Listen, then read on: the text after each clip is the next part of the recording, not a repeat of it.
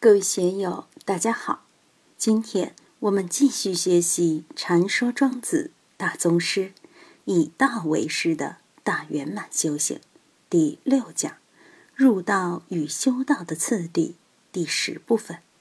大家可以通过查看本段声音简介了解学习内容。让我们一起来听听冯学成先生的解读：“杀生者不死。”生生者不生，杀生者和生生者都是大道，而大道自身是不生不灭的。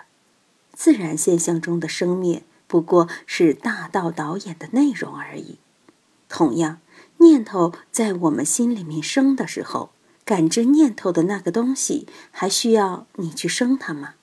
当这个念头灭了，能感知念头的那个东西灭了吗？没有。所以我们要看到生灭的是什么东西，不生不灭的又是什么东西。生生灭灭和不生不灭，怎样才能打成一片而使之浑然一体？我们要参禅，我们要明心见性，就要在这个方面好好去参。其为物，无不将也，无不盈也，无不回也，无不成也，其名为应宁。我们说道也好，说当下一念也好，说这个是我们的真如佛性也好，菩提自性也好，都是一个存在。心生种种法生也好，三界为心，万法为识也好，总之有一个东西，其为物，无不将也。什么东西都全部打包，什么都不漏下。无不盈也，来来去去，迎来送往也是很辛苦的。我们这个心太大了，我们的念头太多了，但只有当下一念，现在此时我们能知。当下一念有六道门：眼耳鼻舌身意。这六道门面对着色身香味触法，色身香味触法就是万事万物，它是无不将也，无不盈也，要来就来，要去就去，无不回也，无不成也。万事万物色身香味触法在眼耳鼻舌身意里面来来去去，来了显现了就是成，消失了过去了就是毁，就是这样。如果熟悉自己心的这么一个功能，我们就要看到它的妙用。妙在什么地方？这个就是众妙之门。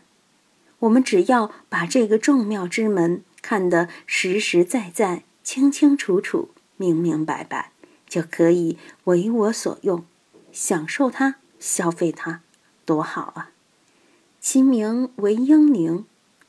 近代道教里有一位大师陈应灵，对道教文化的贡献极大。这个名字是他师父给取的，但他的文集里却对庄子不以为然。我心里一下就对陈应灵大师打了折扣。他认为庄子的这些东西不怎么样，实际上只能证明他对庄子的东西没有认真去看。庄子是先秦黄老之学留予后人的不多经典中的重要遗产，可与《道德经》和《黄帝内经》相互辉映。唐代以来，道教的发展，如孙思邈、陈玄英、司马承祯，宋代的张子阳，明代的陆西星，清代的刘一鸣，无不对庄子有深刻的领悟。所以，对庄子的这三十三篇，一定要用诚敬的心去学习、去领悟。什么叫应宁？应就是搅动，宁就是安宁，应就是动，宁就是静，应宁就是动静不二。我们怎样使自己的修为、自己的生命、自己的精神、自己的智慧各个方面都能够处于动静不二的状态？禅宗里面经常说如如不动，动亦如如，寂而常照，照而常寂。其实这种语言也就是应宁，寂是宁，照是阴。我们的心就像一个电子发射器，不断地在发射信号给宇宙，同时又不断地在接收宇宙的信息，是收放自如又同步的。你觉得它在收，实际也在放；你觉得它在放，实际它在收。有点像现在量子物理里面的波粒二象性，永波弥漫宇宙，又是最基本的例子，是微不足道的，接近无限小的一个点。你说它是无限小的一个点，它又弥漫在整个宇宙之中，眷属不二，有观自在菩萨的那种自在。我们的精神，我们的心，我们的菩提心就有这个功能。应灵也者，应而后成者也。我不主张在蒲团上耗费过多的时间，我们还是要有佛印禅师的气派。大千都是一蒲团，大千世界都是一蒲团，要把参禅打坐这么一种精神放在整个人世间。就像在信心明里三祖大师说的，六尘不恶，还同正觉，要有这样的担当精神，在动中得静。有人自己打坐时心里很宁静，但一走出去，在尘世之中就静不下来了。后来明白了，要到热闹的地方去求静。所以，有的古人年轻的时候就到大街上、茶馆里去读书求静。我们学佛法的人，也应该敢于在滚滚红尘之中去得定，到红尘里面去得自在。自己躲在佛堂里面，就不可能应而后成者也。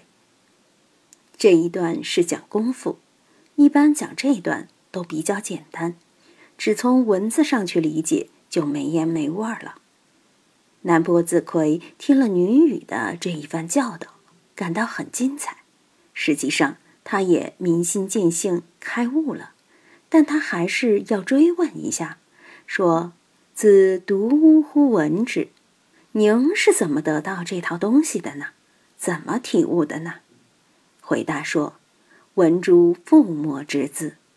大家要知道庄子的高明之处，他把名相的理论的好多东西都拟人化了。天天说道理，很多人就要打瞌睡，没言没味的在理路上绕来绕去，说去说来，那个不好玩。庄子就把这个得道过程拟人化了。您怎么得到的呢？